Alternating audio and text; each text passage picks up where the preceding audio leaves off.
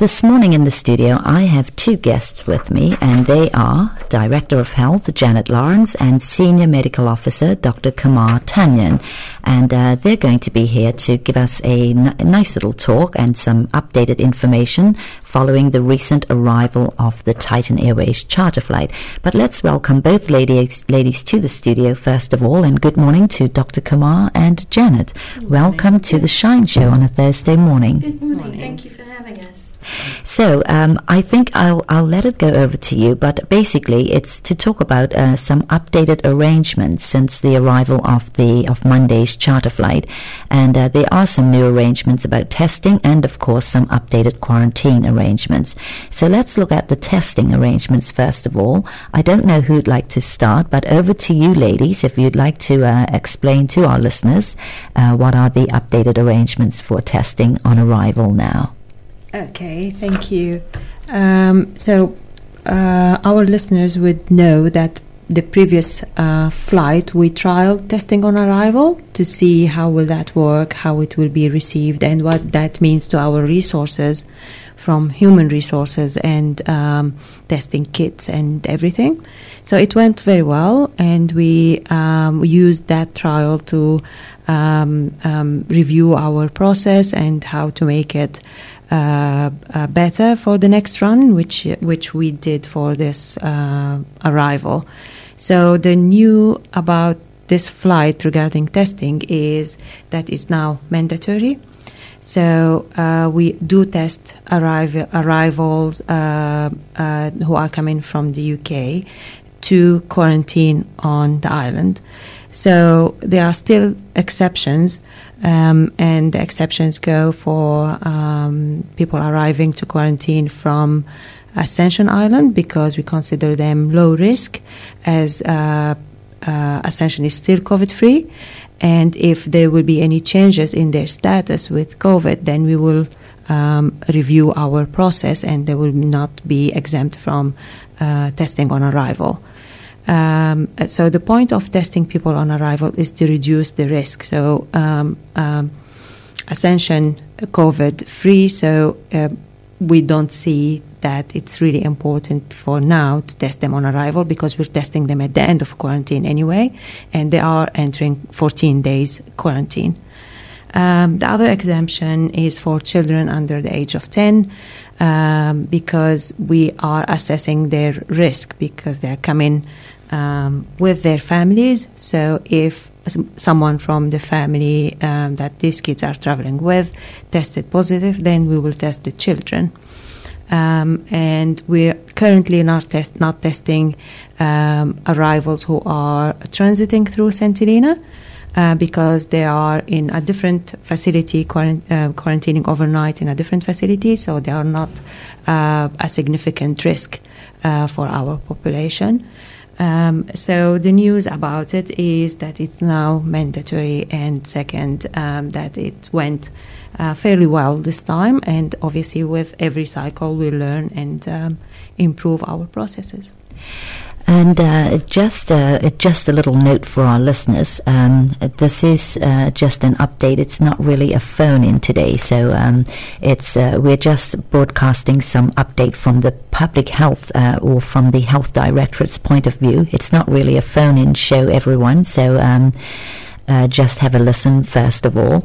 Uh, but I would like to just uh, ask you if you could uh, clarify just a little bit. Uh, it's not mandatory for all arrivals, it's just all arrivals from the UK. That's the bit that uh, is quite clear. At the moment. So all arrivals from the UK, accepting the transit pa- the transit passengers um, who only overnight here, as Dr. Kamar um, talked about, and accepting the children aged ten or under. And we we appreciate that um, the there's been some consternation I think out there about why wouldn't we test children, and um, so let's um, go into that one in a little bit more detail. Um, it's very unusual. I think people know that my background was originally with the airport. It's very seldom that you see a child travelling on their own. They're generally a part of a family unit, or they've got a parent or guardian with them. Um, so we can reduce the testing requirements because we are already testing their surrounding family members. If you're traveling together in that unit, um, then it's likely that's what's the case with the adults will also be the case with the children. And of course, they're not entering the community. They are still going into quarantine for 14 days, and it is still mandatory um, for children to be tested at the end of that 14 days. So the main purpose of testing on arrival is that it helps us plan. Um, it helps us plan well in advance so that if there is somebody who shows up on St. Helena and we discover through that test result that they have COVID 19, then instantly we can tailor where they're accommodated. Um, we can tailor um, the management of that particular case. Do they have mild symptoms, um, you know, more serious symptoms? Are they asymptomatic um, and just not presenting symptoms at all? That's the benefit of um, doing this. It's not to release people from quarantine any earlier. They still have to do the 14 days because, of course, even if you test negative on arrival, you can still present symptoms up to day 14. Okay, so please forgive my uh, ignorance or for being a little dim or probably not listening correctly. Uh, but what you're saying is that uh, when passengers coming up from Ascension Island, because Ascension is quite low risk, um, it's not mandatory for them. That's To what you're saying. To be That's tested correct. on Arrival. arrival. On but It's mandatory to be tested at day 14 yeah, before they leave their quarantine. but not on arrival. Yes. So for that's the moment. for the moment. the- um, they are coming from a COVID-free um, island. Okay, and obviously the aircraft that uh, the UK arrivals travelled on, obviously that aircraft is fully disinfected and everything before it goes off to Ascension to avoid that area of the risk. Definitely. absolutely. So one element of even um, reduce further the risk for ascension uh, travelers is the current arrangement of having a separate flight from um, the UK. So now it's uh, the the plane comes straight to Helena, and then the plane is cleaned, disinfected, flies out the second day. It's a separate flight for Ascension Yeah. travelers. And uh, that also removes some risk as well.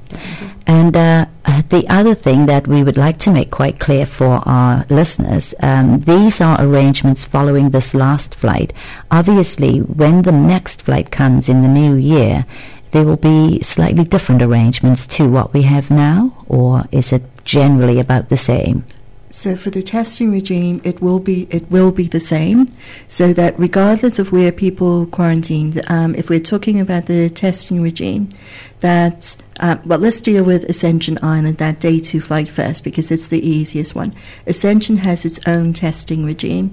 Um, as long as that testing regime shows that Ascension Island is clear of COVID, we will consider arrivals from Ascension Island on that second day flight, on that flight that just does um, St. Helena to Ascension and return. We will consider those arrivals to be low risk. They will enter home quarantine because that's been um, the procedure that's been followed for arrivals from Ascension Island for a number of flights now. Yes. Um, and only after quarantine for 14 days will, they will be tested on day 13, and then if that test is negative, they can be released on day 14. 14. But they are all tested before leaving Ascension anyway. Absolutely. So we go back to the benefit of, um, uh, well, we Ascension has its own testing regime. So um, some people might have been resident on Ascension for a period, and they would not necessarily have been tested. But all arrivals coming um, to Ascension, Ascension Yeah. has its own way of dealing Yes, with their own Hmm. testing and quarantine period, um, so that they know people who are resident there all along um, don't have COVID. That's right. And like us, they know that people who are entering the community from arriving on whatever flight, whether it's the um, flight from St. Helena or any other flight that goes to Ascension, that they know what the COVID status is of those arrivals. So that gives us the confidence that Ascension is um, not reporting um, any COVID cases at this point in time. So as long as that continues, we will consider arrivals from Ascension Island to be low risk. Risk. And they do not then need to be tested again on arrival at St. Helena. They can simply complete their 14 day quarantine period and be tested at the end of that. Okay. Um, Before being released into the community, in other Okay. words. Yeah. So before we go on to arrivals from the UK, let's go back to the um, basic principle here.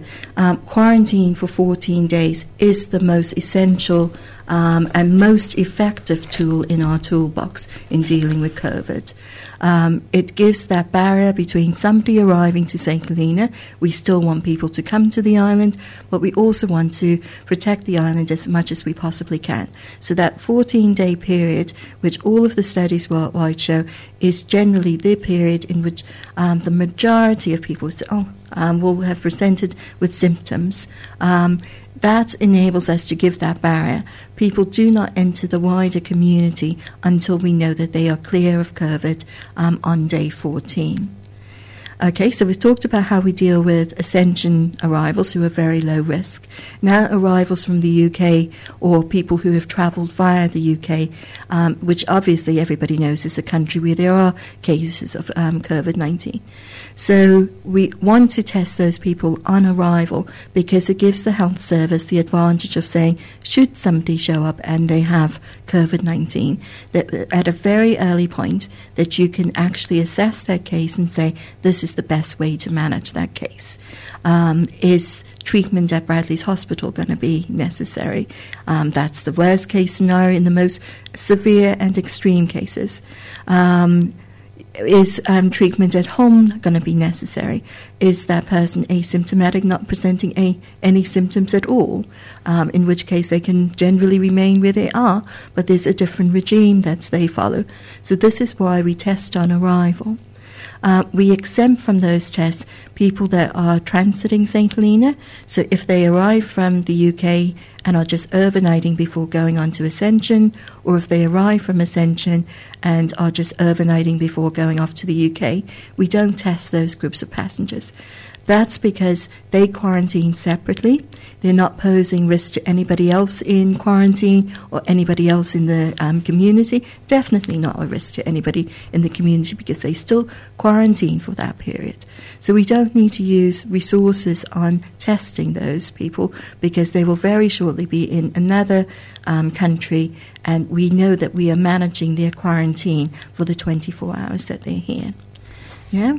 In the case of the children, which we talked about, but just to um, confirm that again, when they're traveling in the family unit, if you're um, already testing others in that family unit, um, then you have a sense of what's happening with the children as well. And we don't need to put them through additional tests. We don't need to use um, precious resource there. And of course, nobody enters the community until day 14 when they have a negative COVID test result. Including babies. Okay, including babies. So, yes, let's uh, make that quite clear as well. The babies are included in all of this.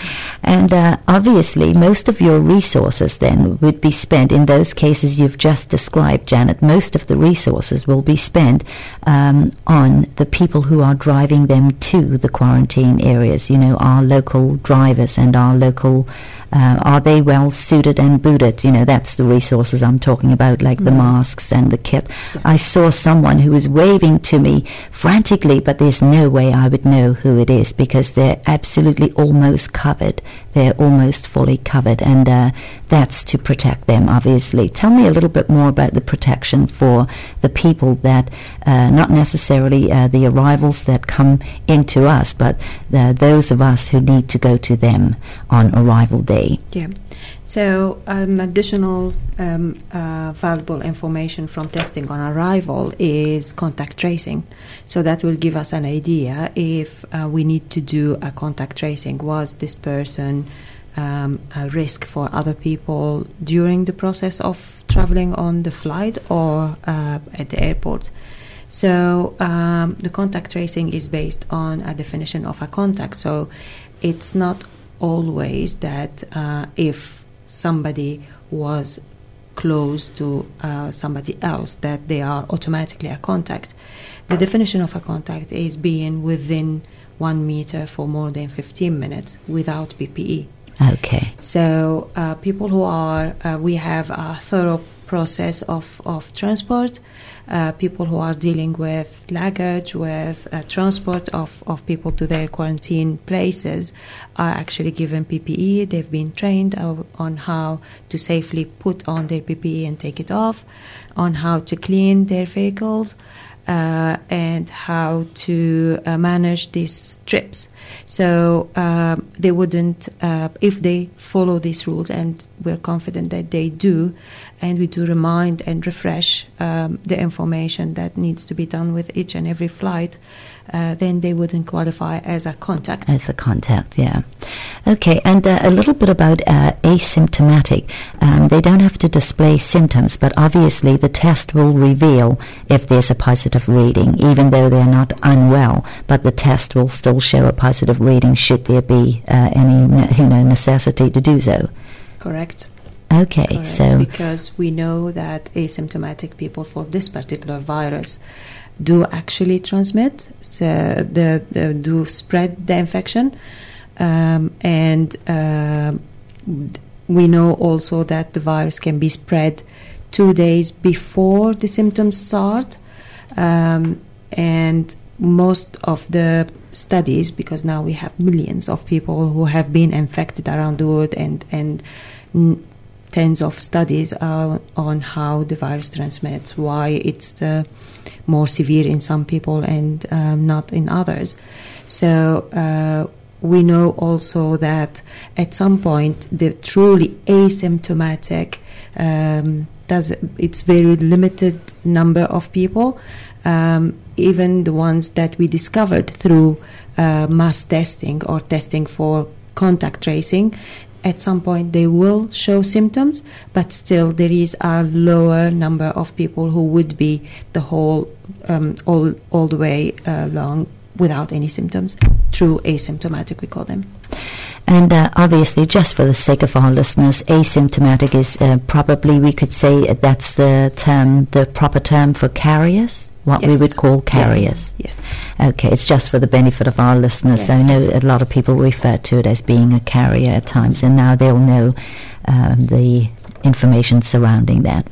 So that's about uh, testing. It's very interesting, and uh, it's all uh, it all must be carried out under a very strict um, regime with lots of procedures in place. And like you said, lots of training has obviously had to be given to be sure that everyone uh, knows and covers each single step. Um, you, would you say everyone has responded very well to the training given for the testing regime? Um, yes, but also I'm pleased to say that we had training and refresher training, um, um, at least for the key people. Um, so we want to keep this refresher trainings um, as well because that's the most important uh, bit of handling the situation properly. Um, so yes, that was very well received, and I would like to thank the team who did all the training for um, the healthcare professionals, the drivers, uh, people who are at Bradley's uh, dealing with people in quarantine at the Mantis Hotel. So they all went through a training and they were um, well receptive for it. Thank you very much. Now, tell us a bit about the uh, quarantine arrangements that's uh, been happening since this uh, last charter flight. Um, I don't know who's going to take the lead, but okay. if you update us on that, please. All right. Looks so like I'll, it's Janet. I'll start, and Dr. Kumar will um, chip in.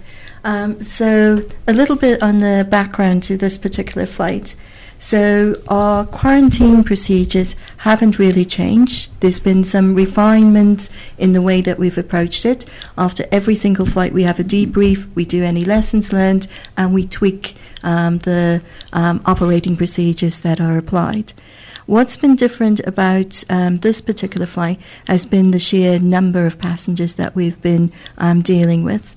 So, for example, if we take Tuesday's flight, which was the flight from Ascension, this time round we had um, 63 pe- um, people from Ascension whose ultimate destination they're staying on St. Helena um, for a while. On the previous flight, it was only 17. So if you look at the numbers um, involved there, um, for the flight from the um, UK um, with people who were going to end up in St. Helena, who are here at least for that 14 days or beyond. Um, we've got, let me see, uh, we've got 39 people in Bradley's.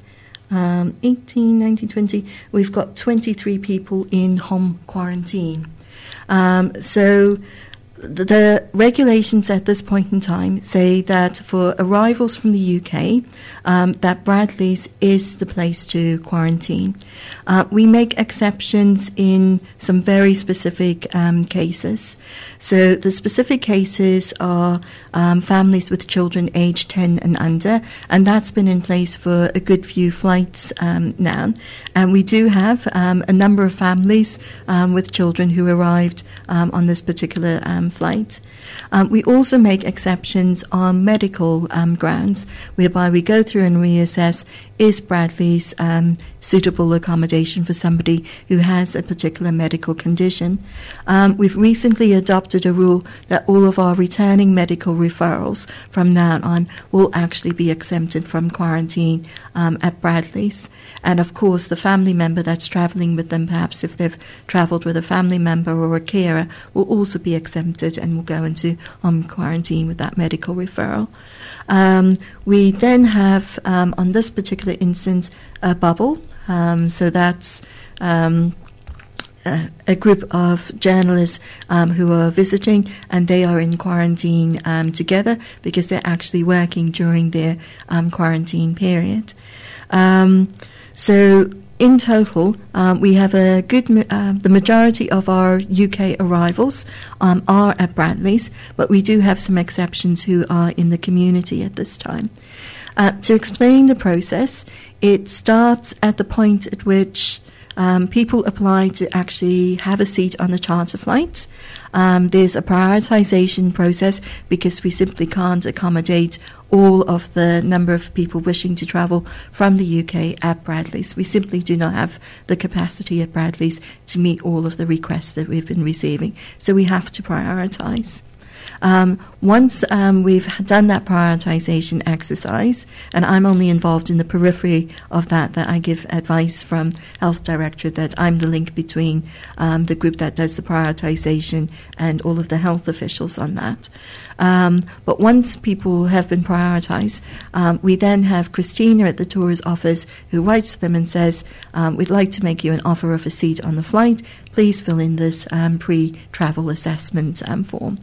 Now, the assessment form will ask um, the inv- individual, it's more like a checklist. It will ask them all sorts of questions like Have you travelled outside of the UK? Have you travelled abroad recently? We'd very much like to know if people have travelled in the 14 days prior to arriving on St. Helena, because that gives us an understanding of um, where they might have travelled to and what the risk level was in that country. Um, so there's stats worldwide on um, infection rates in different countries, and that helps us to plan um, that quarantine period, knowing where somebody has travelled to um, previously. It helps us to do our risk assessments. We'll ask them about any pre existing medical conditions, any dietary requirements. Um, all of these um, list of things is a checklist that we go through. And finally, people have the opportunity to write us a short blurb um, on any concerns that they might want to raise with us or any grounds where they think, hang on, I'm going to struggle at Bradley's because. When that happens, um, if it's a medical condition, then the medical officers will have various pieces of literature. You pick a disease, and there's going to be um, NHS guidance, World Health Organization guidance, and the team, um, and Dr. Kumar in particular, will go and refer to that. There'll be other assessment criteria. There's standard tools um, for looking at mental health and well-being, all sorts of um, all sorts of um, checklists that we run through. But in these circumstances, it really needs to be assessed on a case by case basis based on what that individual um, has um, set out. So, in addition, this time to um, uh, families with children aged 10 or under, the standard medical referrals, we have had cause to exempt one or two people um, on medical grounds. And this time, it's the first time since I've been in um, Health Directorate that we've done it, although I'm aware there was one case um, earlier this year. So it shows how exceptional it is. There were um, two cases with extenuating circumstances where we um, said, actually, um, these cases need uh, are going to need ongoing support during that 14 day quarantine period. Um, it was appropriate for family um, or loved ones to actually provide that level of support and care so that we didn't have to tie up um, very essential um, workers from the health directorate. Um, so in this case, we've given approval for um, two households where someone already on island has actually entered quarantine with their arriving family members to provide that care and support. Okay, so that's uh, that's the little bit that you've actually come to explain about um, how someone who could be at risk is actually quarantining with someone we know who is no risk, but they all become as one unit. Uh, and obviously, the person who's here on St. Helena at no risk uh, is the one that's agreeing to uh, be at risk, so to speak, even though we've already cleared that up with the testing and everything. Um, they're still going to be uh, agreeing to be part of the quarantine with the arriving family member or whoever it might be. Correct. Yeah. So I just wanted to go back on the um, the form that we ask all arrivals to fill in. So we ask them about, as Janet mentioned, about their particular uh, health condition and we ask them to provide us if they have any disability, if they have any um, um, requirement to mobilize. So we do have a disabled room at Bradley's, but sometimes uh, the individual needs are beyond the capacity at Bradley's. Uh, so we do ask these details and um, um, from the questions also we ask them if they've been in contact with someone who was suspected or a confirmed case of covid uh, during their stay in the uk or wherever they are coming from we do ask them to tell us if they are taking any chronic medications and if they are sure that they have the 14 days supply for their medication and if someone comes back saying, no, I don't have enough for the 14 days, we make sure that we know what medication they are, on, they are on and we do supply it to uh, Bradley's either on their arrival or prior to their arri- arrival. So um, um, sometimes for saints who do have medical records on um, or even travelers in general who do have medical records on our system, so we can make sure that uh, uh, when we do our assessment, is this person can be safely uh, accommodated at Bradley's. Um, the medical records give us a clear idea.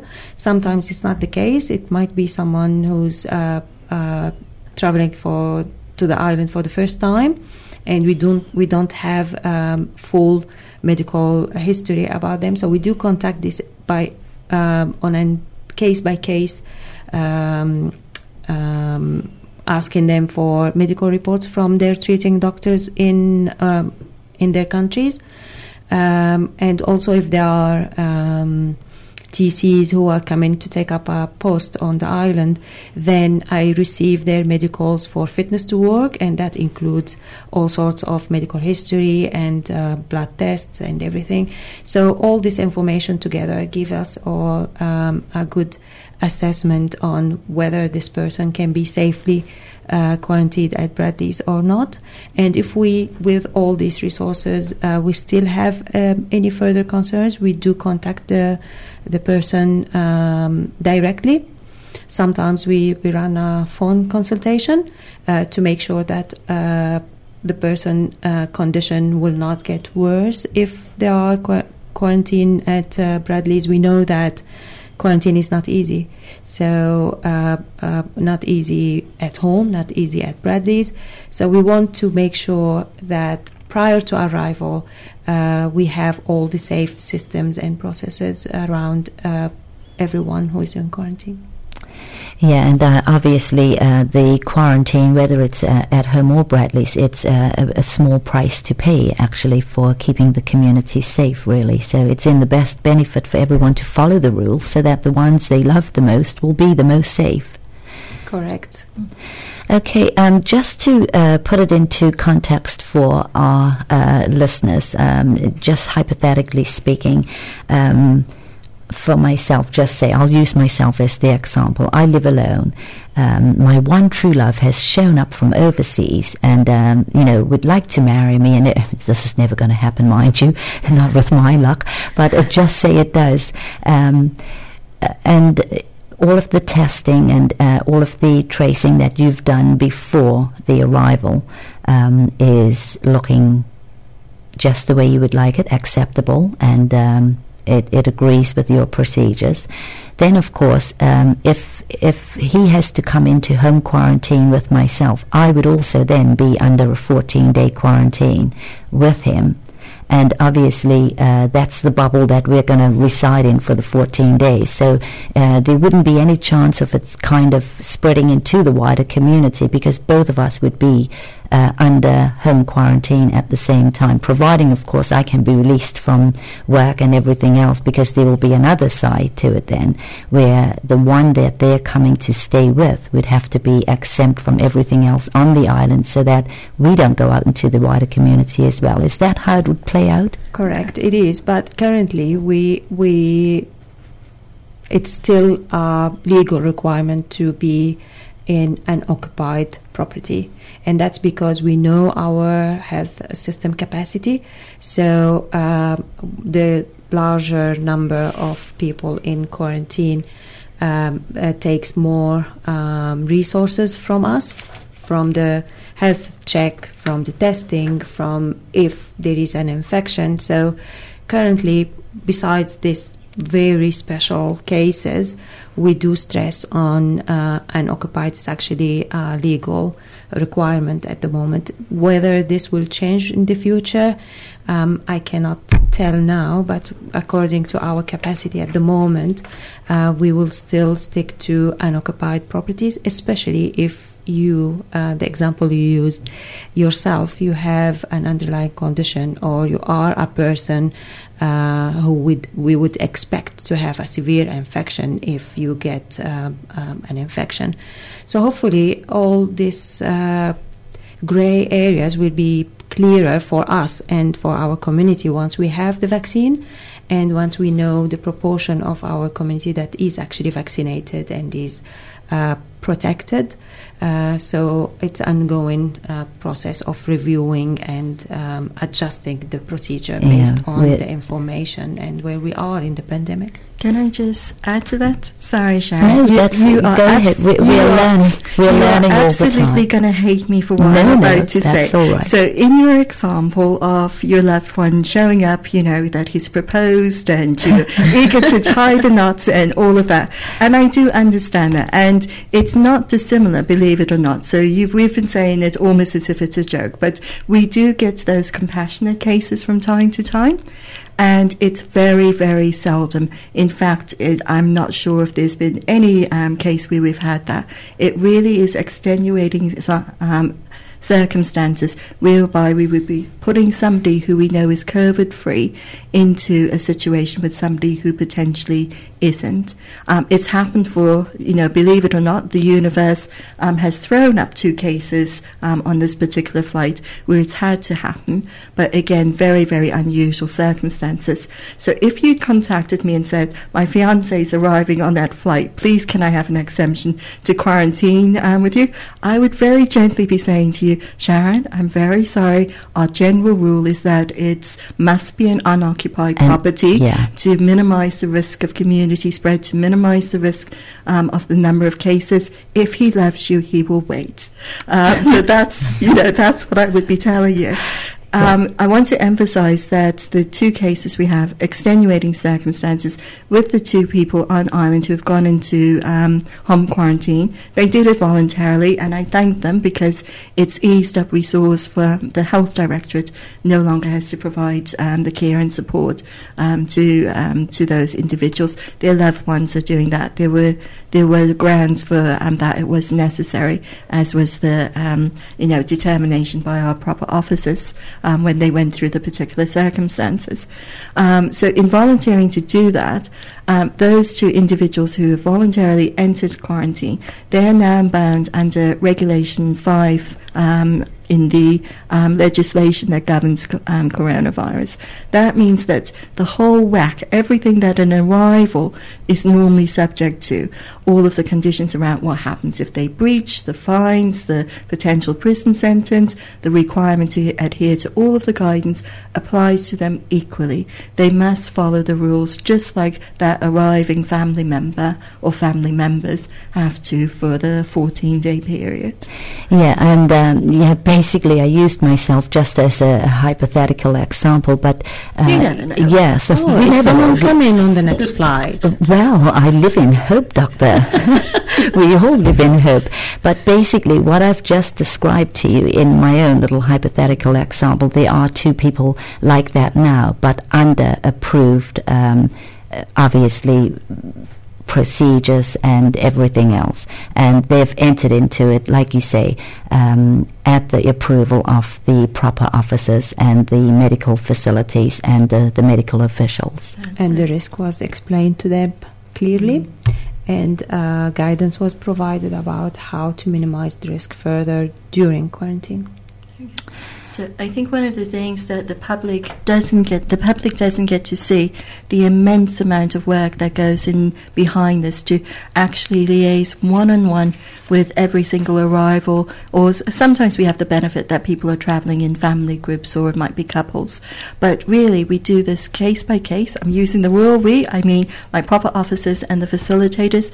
They do an immense amount of work using the tools in their toolboxes with all of these um, um, pre-approved criteria to say how you know I now need to use these criteria and assess that individual circumstances against these criteria so that we the SMO can then take a final decision um, is this a recommendation for a Bradley's or for home quarantine the majority of people do still go to um, Bradley's, but in the interest of every um, arrival's well-being, we actually have to consider their case-by-case circumstance. Now, we've talked so far, and I'm sorry to labour this point, but we've talked about the arrival's personal circumstance.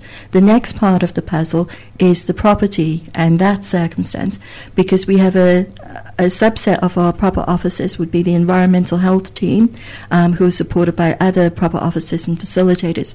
But they actually lead on doing all of the property assessments um, for when we have all of the arrivals from Ascension Island who have to um, home quarantine, as well as these exceptional cases from the UK who have to home quarantine. So we have First of all, the individual circumstances are they going to Bradley's or are they going to home quarantine? Then you have the next piece okay, where exactly are they going to home quarantine? Is it, is it appropriate? And then we have to tailor the advice. We have general guidance, but it's tailored to that specific set of circumstances. So there's um, a set of criteria that assesses um, the property. It needs to be unoccupied. That's the very first one, apart from our very exceptional cases. Um, it needs to be um, detached. It needs to have a five meter boundary. And I've said it once already for today, but it's a pity this isn't um, TV. But if Sharon and I stretched our arms out, we would be two meters distant, um, just about. Uh, that's the guidance on social distancing. We're actually saying to everybody in home quarantine that the boundary should be five meters. So we've um, actually taken an even more cautious approach than the um, than the UK guidelines say we have to. Um, there's various rules on how you deal with your waste, what happens if you've got pets. All of this stuff is provided as general guidance, and then the proper officers go and tailor it to that particular property and to the circumstances of the individuals. Uh, I take my hat off to every single proper officer and facilitator, um, to everybody at Bradley's, you know, um, all of the people providing services, all of the resourcing, the transport, and um, you know everything that makes all of these processes work, because they work extremely hard behind the scenes. It's very very challenging, um, and uh, the public does not get to see the amount of work that um, happens to make um, to make this all work. Um, they've been very accommodating, particularly for this last flight. we had last minute changes. So, for example, one or two people said, actually I'm going to decline, um, you know, my plans to travel to St. Helena. And we know how important, how desperate people were to get family members here this time of the year. Um, and there was a waiting list. So we said to the next person on the waiting list, get us your information ASAP. We will see what we can do. And that's the sort of flexibility. They've been working extremely long hours. They've been immensely professional in applying all of the criteria and the systems and the processes. And I can't thank them enough. The other people I have to say thank you to are actually the people in quarantine because it is, as you've just said, Sharon, of immense benefit to the community. It is the most essential and effective tool in our toolbox. But what we find at the end of every quarantine period, when you get the feedback from those people in quarantine, it's maybe an uncomfortable thing, but they recognize they're doing it in the interests of the community. And the feedback we generally get, um, you know, 99.9% of people tell us, oh my gosh, on um, day 40, I am so thankful that I tested negative. I did not want to be the one to bring COVID to St. Helena. That, you know, regardless, we can manage cases of COVID. You know, these are all um, our ways of managing it. But there is nevertheless this thing that people feel a moral obligation not to spread um, COVID to St. Helena, particularly those in um, home quarantine, um, where they know the perception is that they are bringing an increased risk to the community. So we are uh, working with people who are fully cooperating with us. Um, and that's been of immense benefit. We thank everybody in Bradley's, we thank everybody in home quarantine for that level of um, cooperation, for working with our proper officers and facilitators to make it work. Um, I know that there are concerns about what happens when somebody does actually go into home quarantine. Well, the proper officers and facilitators don't forget about them. It doesn't stop at the point where the plane arrives and, you know, we don't get to walk off and have a cup of tea at that point. Um, so there are various assurance measures. Um, the, first of all, there's the signage, and I think everybody's now becoming aware of the um, friendly posters that are coming um, up around the community.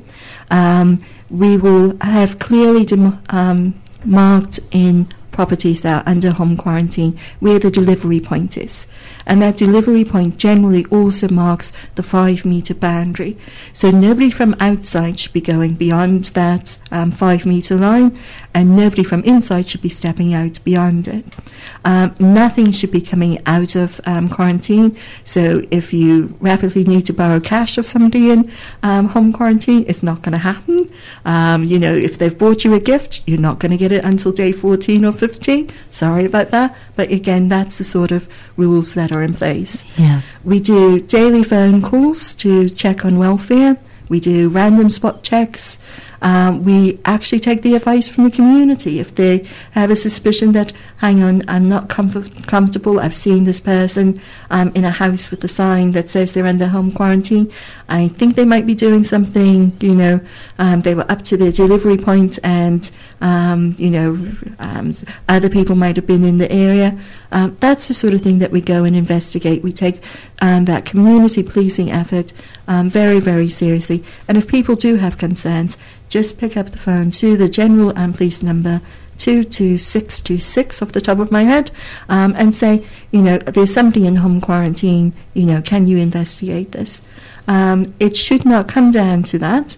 Uh, we will investigate any circumstance if we need to. We have all of our assurance measures to make sure that these things don't happen. We're trying to do it as a friendly thing because we know the people in home quarantine wanted to work.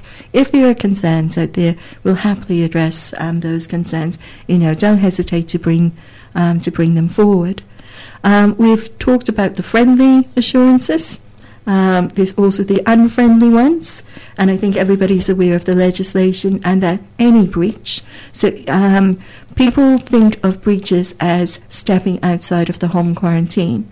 um, is also our view that if you fail to follow any aspect of the guidance that have been provided by the proper officers, that you are in breach.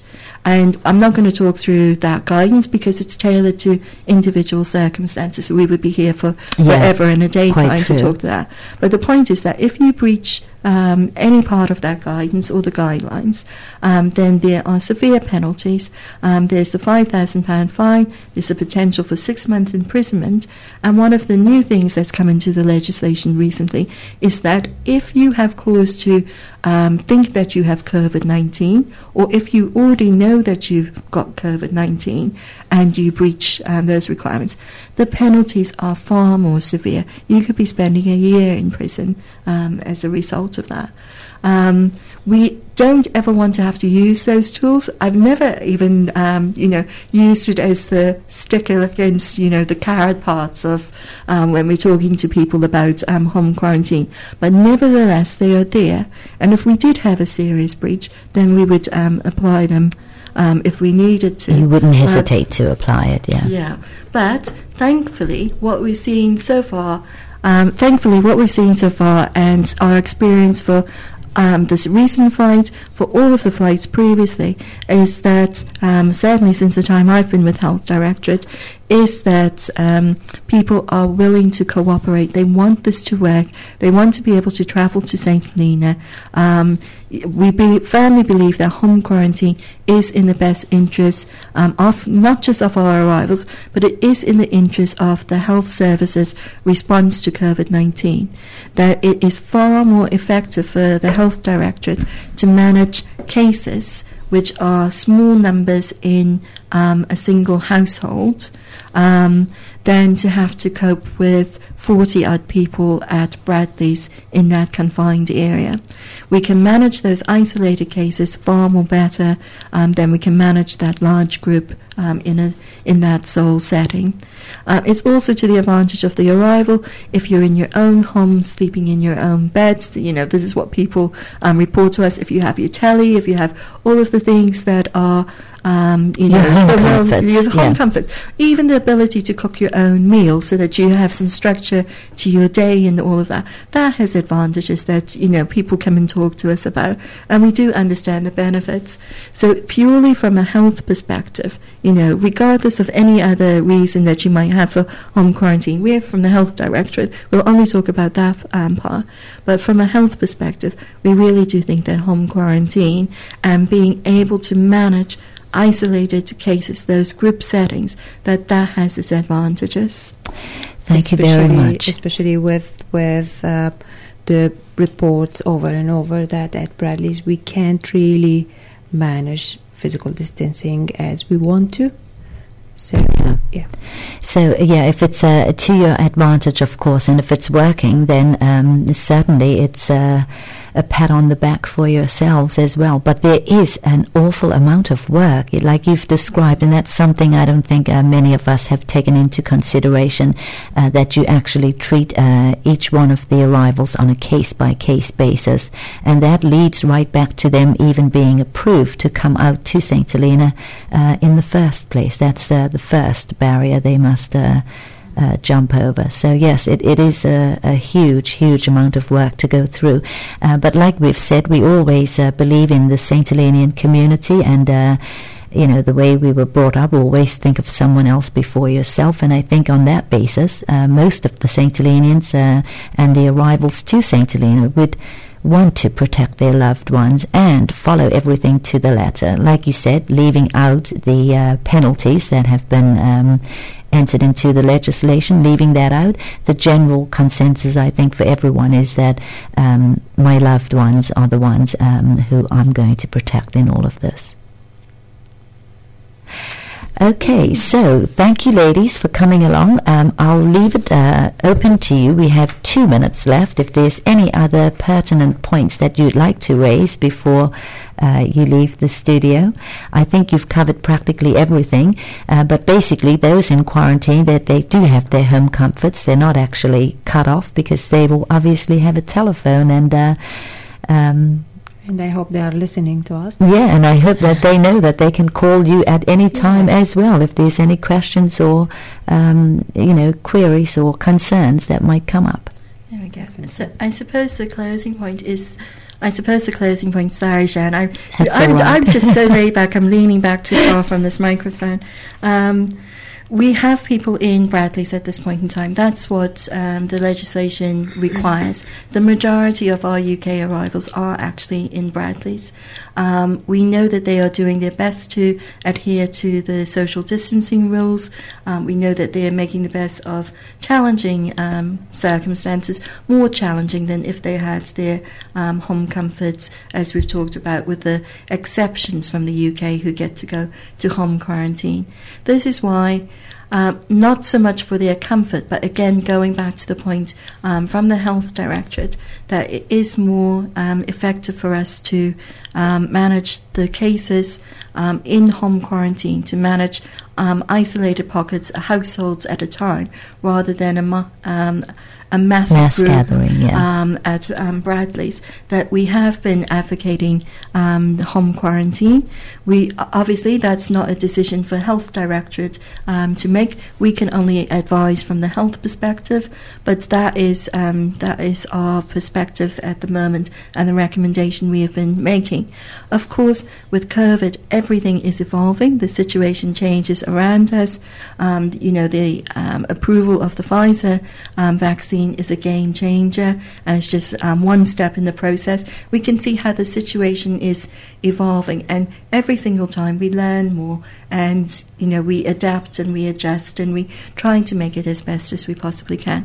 And we can only do that. Again, I have to thank the proper officers and facilitators, um, and particularly Dr. Kamal because she's uh, working flat out to um, de- deliver this service, um, because they're the ones that are actually making it work. Yeah, and um, I'm, I think it's only fair to thank you as well from uh, you know from the community's perspective, and uh, a big thanks for especially for coming in to share the health directorate's perspective on everything, and hopefully that'll uh, clear everything up in everybody's minds. And of course, they all know that they can call you if they have uh, any further queries. But hopefully, you've laid it all out, and I hope it's quite clear for our listeners. And I do thank you for coming in to share all of that information with us today. Thank you, Sharon. But also, we're planning to have more talks, and we we're planning to keep communicating um, any changes and address any concerns with our community because we are in a special place that, as a doctor, um, our patients are actually we have different relationship with our patients. They are our neighbors. They are people we deal with at the shops. there are the people we deal with at the bank. So it's a very special relationship, doctor, patient, or healthcare worker, nurses, everybody at the hospital and in the community. Uh, we do have different relationship from other healthcare workers around the world. So we we have additional um, um, moral obligation towards our community. Thank you very much, uh, Dr. Kamar and uh, Janet. Thanks for coming into Saint FM and explaining everything. And uh, certainly, uh, we wish you well with uh, the ongoing hard work. And of course, I know there must be a lots more ahead of you, but uh, certainly, um, my best wishes to you all. And thanks you. for coming in again. Thank you.